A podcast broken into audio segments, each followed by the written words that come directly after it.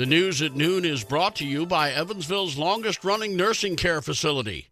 Put your trust in Good Samaritan Home. Let our home be your home. Learn more at goodsamhome.org. Your tri state weather today becoming partly sunny with a high of 40, mostly cloudy with scattered snow late tonight and a low of 24. And on Friday, partly to mostly sunny and cold with a high of 34 and wind chills in the mid 20s. Right now, 34 degrees at 104 FM WIKY. Vanderburgh County Commissioners established an open burn ban emergency on October 21st and extended it on the 28th of October, all because of dry conditions from lack of rain. Today, commissioners said that given significant rainfall in the area recently, the burn ban could be and is rescinded. Tis the season to be jolly, but hopefully not scammed. One Evansville resident had a close call after receiving a phone call Wednesday morning. The person on the other end claimed to be a police officer from Alabama. The victim says he was told that there was a warrant for his arrest for missing jury duty. The phony policeman said they would drop the warrant if he got two gift cards of $500 each the victim purchased the gift cards and then went to Vanderburgh County Sheriff's Office to ask questions. He was told that it's a scam and was advised to call 911 to get a police report done so that he could get his money back. A brick building on Evansville's west side that's been standing since the 1800s is now planned for renovation. The centuries old building is located at 1501 West Franklin Street it has seen many businesses come and go in its time, such as a furniture store in the 1880s, Hercules Buggy Company, and Shane Manufacturing. The current plan will bring 30 new jobs to the area, making around 30 bucks an hour. Also in the building's future, 50 new apartments. The project is scheduled to cost between 13 and 17 million dollars. Fentanyl is in short supply. Now, now, before you start cheering, consider this. While most Americans associate fentanyl with the thousands of drug overdoses it's caused, those in the medical field need it. We were notified by our supplier not long ago that there was a shortage and it was going to be on back order. He and most of the nation's medical professionals have had to turn to alternative painkillers for their patients. Supply chain issues and COVID lockdowns in foreign drug factories get the blame for the fentanyl shortage. We are out. We've been out for about three weeks. Jim Ryan, ABC News.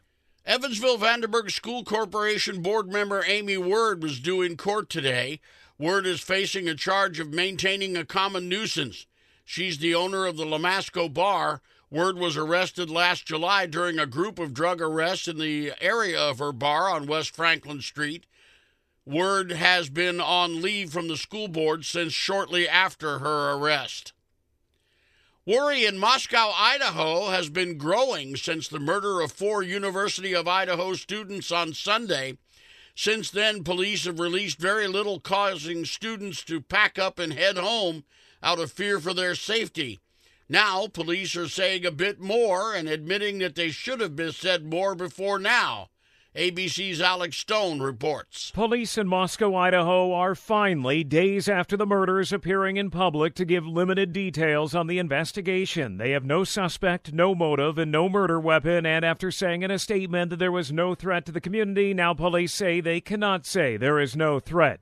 Chief James Fry revealing that there were two roommates at home when the murders unfolded who are alive, but he won't say if they were even aware at the time that four people were stabbed to death. They were not injured. We're still following up with everybody that could have been in that area. To add to the confusion, he says they have no suspects and he's not calling the roommates witnesses. Alex Stone, ABC News. Officers were dispatched to a single car crash Wednesday evening around 6:45 in the 1200 block of East I-69.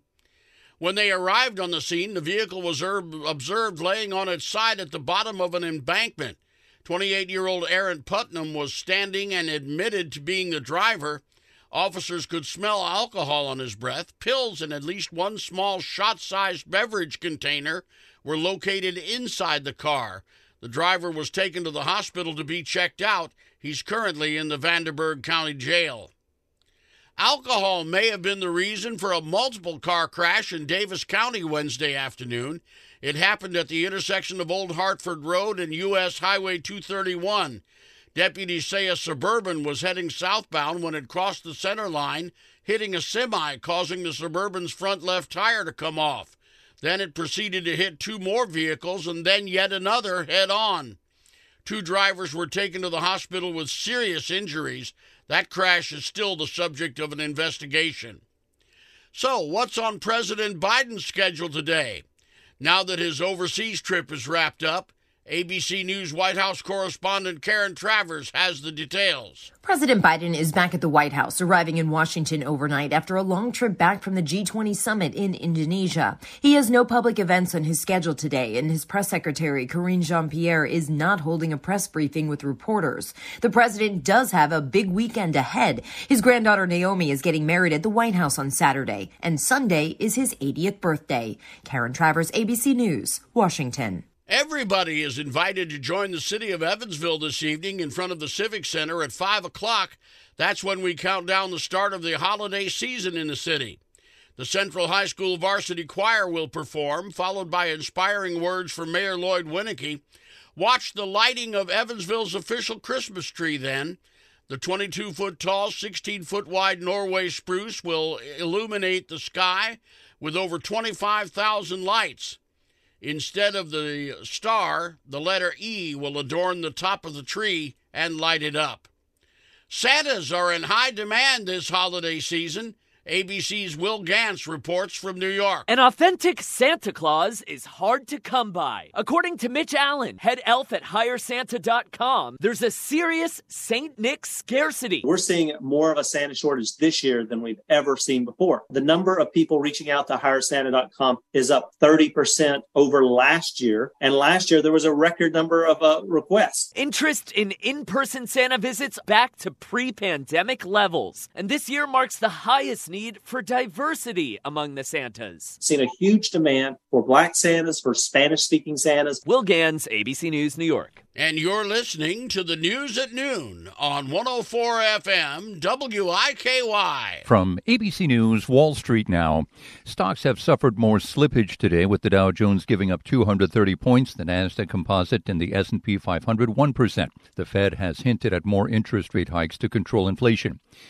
The new CEO of the collapsed cryptocurrency trading firm FTX says he's never seen such a failure of corporate control.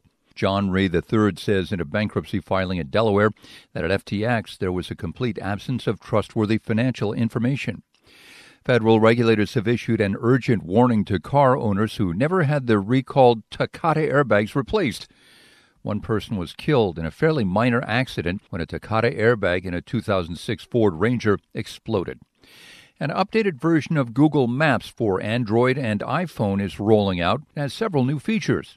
If you search for a charging station for your electric vehicle, for example, a new option allows you to show only fast charging stations. Jim Ryan, ABC News.